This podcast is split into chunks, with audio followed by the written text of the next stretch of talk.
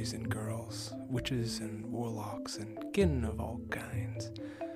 Thank you for joining us here on Earth to Ether. In today's episode, we will be having a few reflections upon the state of consciousness that one can maintain whilst in a world To begin with, the first idea to try on and see how you like is to see the world as it is, as it presents itself, and then to take a step back and enlarge the view to get a bigger picture. And we can do this in terms of space, firstly. So, seated or standing or lying wherever you are, becoming aware of your body, becoming aware of you looking out from your eyes and seeing the room that you're in and noticing the environment.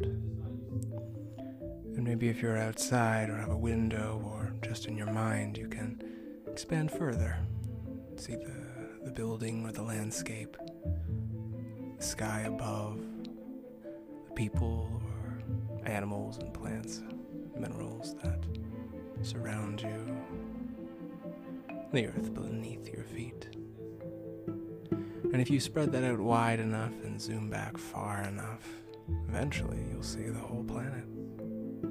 See the whole planet, with the moon circling round, and the sun shining beneficently above. And just taking a moment to rest in that image, to feel the oneness of us all living here on one planet in one solar system. We are one human species. And we remember. We remember that we're one. And then with this spatial perspective, we can then take a step back and forward through time, space and time. And surfing through the waves of time, we can look back at history and our ancestors who have come before us. Think of all the art and music, the, the culture, the ideals, the mythologies and philosophies, the diversity creativity that has arisen through all of the ages of human history and far beyond, including the stories which were never told and all the stories that have yet to occur. And as we see that humanity and what we know of it is, in essence, a collection of stories, we can use the advantage of our perspective to begin to tell our story.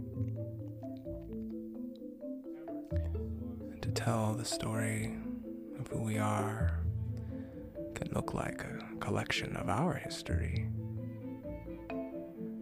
personal memories and experiences that have crafted and formed us until we took hold and shaped ourselves into what we have become and are becoming.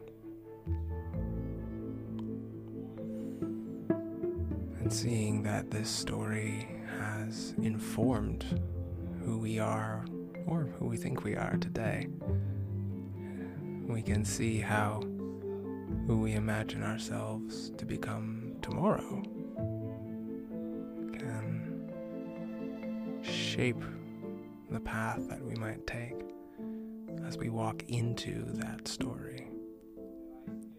So, from our far out perspective, we can zoom in slowly or swiftly into the earth, into nation, the land, the place where you reside back into your own body and into your surroundings. Just being present where you are and how it feels to be where you are. And that maybe, just maybe, there's something that shifts, something that is gleaned, taken from that in between state where you are expanded see all the possibilities that you might be. And clutching the vision of this dream and bringing it back down into the body, into the mind, into the stream of our conscious narrative. Something changes within us. And in a way, it's something familiar. For we have always changed, and we have always dreamed, and it has always been the dreamers among us, those who either chase their dreams or make their dreams chase them, who lead the stories that humanity remembers and takes on as true. We take to be true determines what we take to be real and how we act and think and speak and move.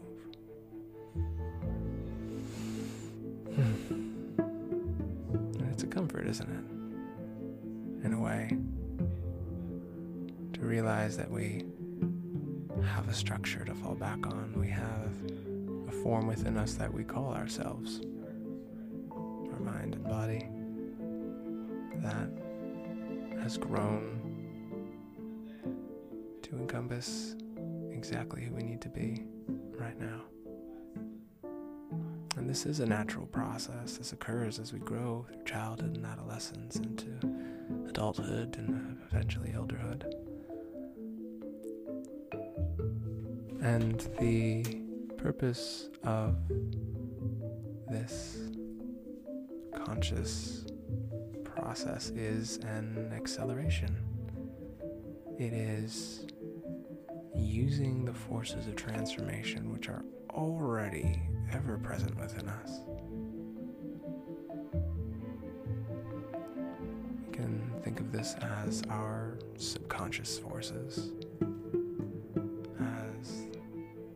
archetypal powers or the mm, collective web of consciousness in which we all partake. Whatever you want to call it, whether it's divine or intelligent or chaotic. All things are one. So, you can't really go wrong just becomes a question of what you want and who you need to become in order to have what you want. And here's that little secret we'll just expand a little more. It's possible to chase your dreams, and yet the wise make their dreams chase them. In the first, we strive towards something, a goal, some external means by which we can ratify our desire and see its fulfillment. This is well and good.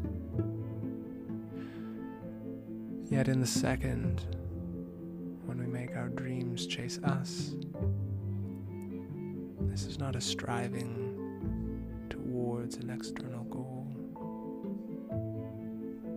towards a change that comes from without, but is the direct result of transforming from within.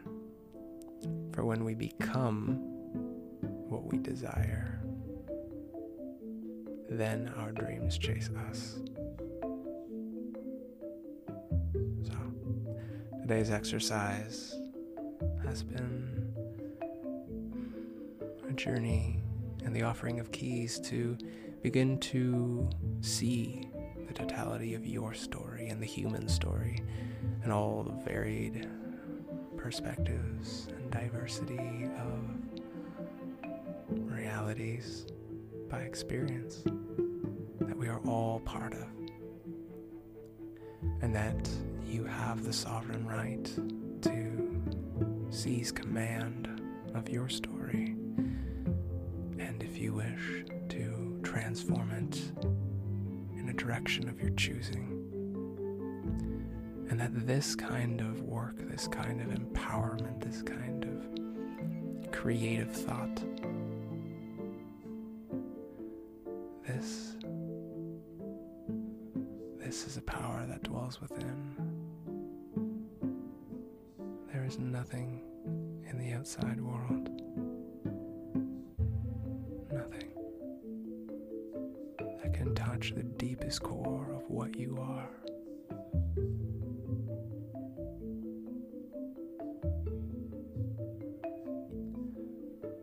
And without giving name to the nameless.